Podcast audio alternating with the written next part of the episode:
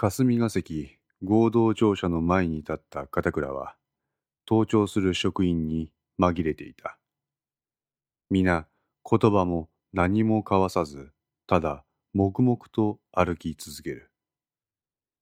立ち止まった彼は、おもむろに携帯電話を取り出して、電話をかけた。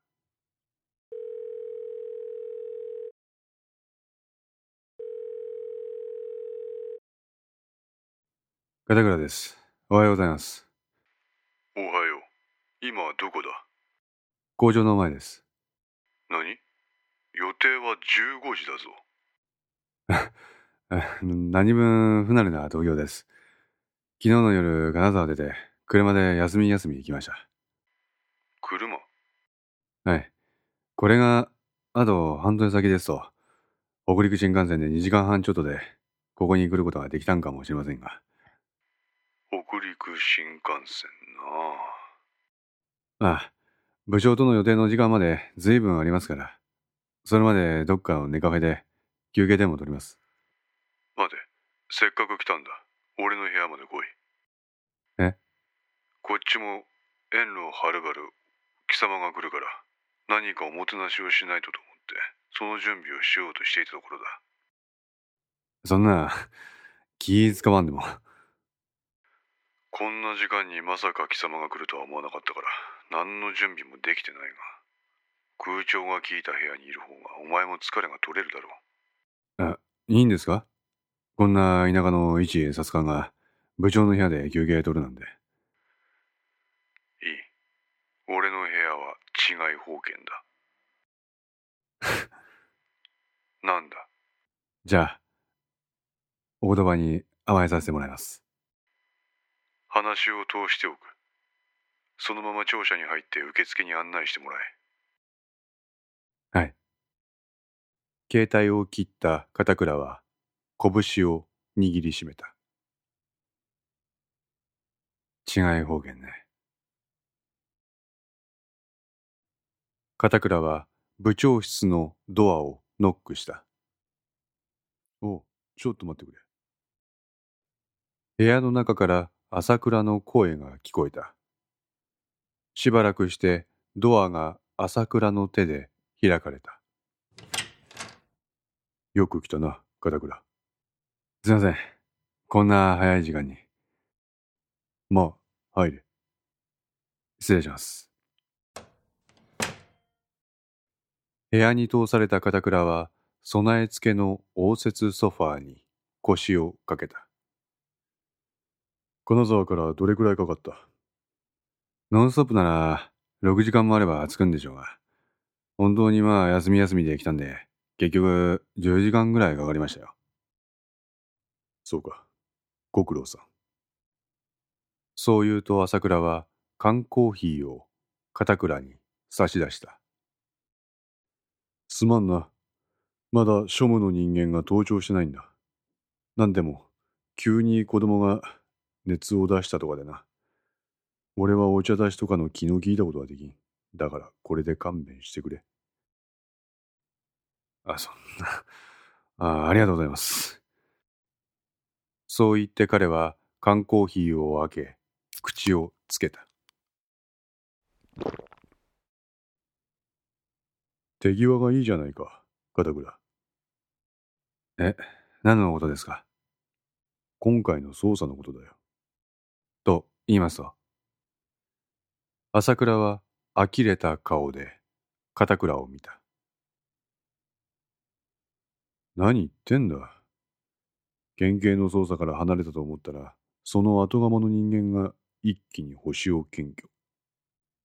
ああ、ああ、それですか。見事だよ。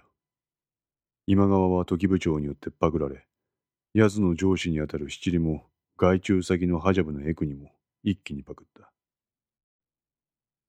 それは、俺の部署とは直接的な関係はありませんよ、部長。何？そもそも、俺は千代田の人間です。表向きは、俺は時部長の直属の部下ですが、実際のところは薩長の松永理事官の指揮下にあります。千代田または時部長には何の関係もありません。けど、俺らが追っとった今川は、情報調査本部の時部長の手でパクられた。俺は、むしろ、手柄を時部長にかっさらわれたってわけですわ。朝倉は無言になった。第一、うちのチームは、鍋島も下妻も、誰もとっ捕まえておりません。それどころか、鍋島に原発に入り込まれて爆発事故まで起こしとるんです。俺んところは全然ダメです。犯罪を水際で食い止めるのが俺らの公安の仕事。ほやけど、最近は水際どころか、表に出てきとる。こうなると、俺ら公安の存在意義がどんどんなくなっていきます。片倉、自分を責めるな。普通の仕事は何かがあったらそれにどう対応するか、どう営業成績を上げるか、これが評価の対象です。ですが公安の仕事は違う。俺らは出版の構成マンみたいなもんです。世の中に出回る本は誤字脱字がなくて当たり前。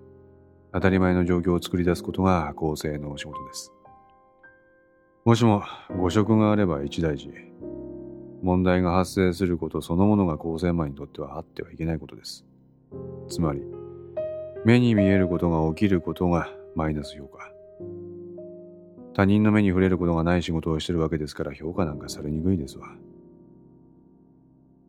朝倉は片倉の語りに耳を傾ける。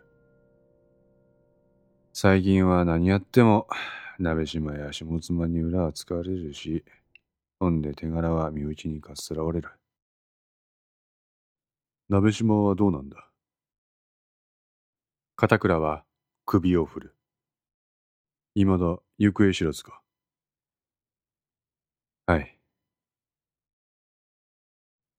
あげく、貴様の家庭は問題を抱えたまま、か。そうです。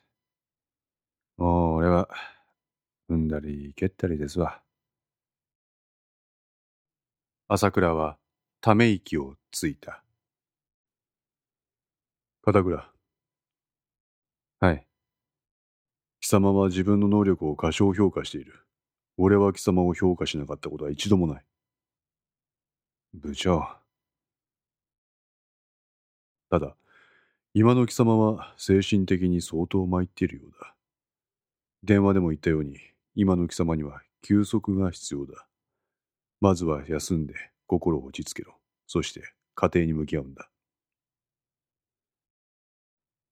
はい、そのつもりです。足元をしっかりと固めてからでいい。それまで俺は待つ。それから共に仕事をしよう。片倉の瞳に熱いものがこみ上げた。そうだった。そう言うと朝倉は時計を見た。時刻は10時10分である。片倉、ちょうどよかった。貴様に紹介したい人間がいる。え？あとしばらくでここに来る。どうだ？会ってみないか？あの、どういった人間で？モグラだ。金沢銀行殺人事件捜査本部の本部長席に座った岡田は、モバイルバッテリーを挿した自分の携帯電話を見ていた。この本間ごと、情報の角度が高すぎる。これが黒田の記事ってやつか？んでも、ネタ元が片倉さんやとすっと、あの人なんでこんだけのネタ持っとらんや。あの人、殺官から足洗ったはずねんけどな。岡田課長。若手捜査員が岡田の名前を読んだ。なんや。最上本部長がお呼びです。別室までお願いします。本部長が？岡田は携帯を持ったまま離席した。部屋に入ると先日同様、テレビに最上の姿が映し出されていた。おはよう、岡田君。おはようございます。発生書配備を解除してくれ。え？東堂剛こと鍋島淳は死んだ。え？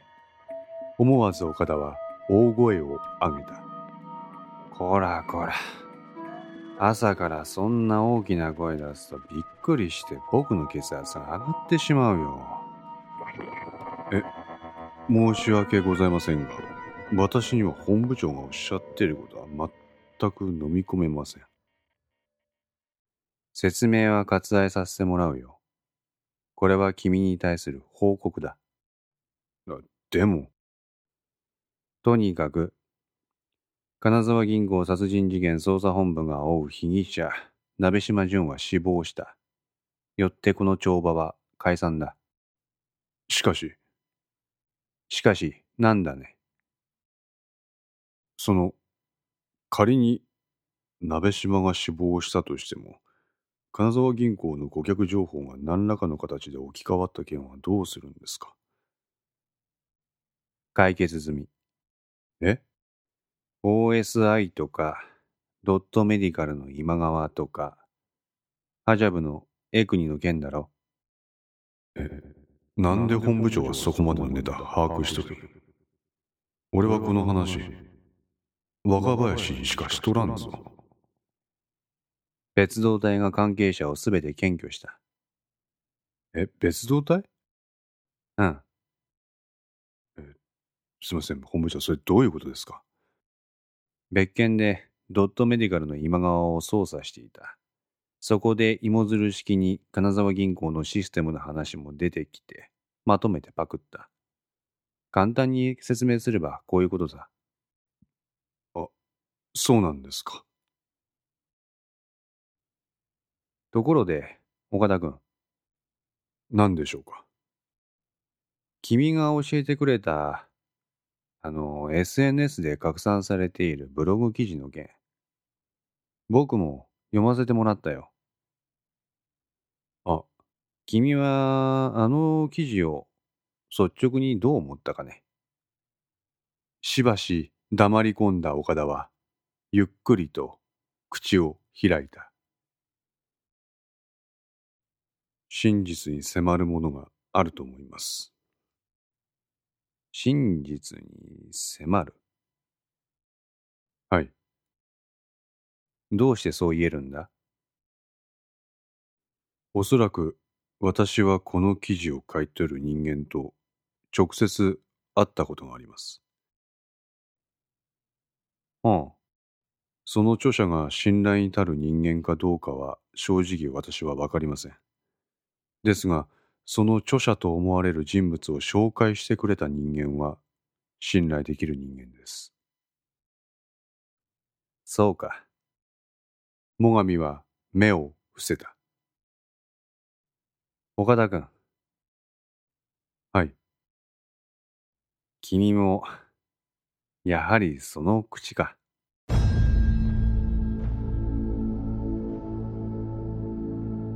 最上の口元がやや緩んでいるように見える。え？頼めるかね？あの、本部長。最後の仕上げを君に頼みたい。岡田はきょとんとした。ホテルゴールドリーフ。ここに今から来てくれ。は？そこに来れば全てがわかる。こう言って最上はまたも一方的に通信を遮断した。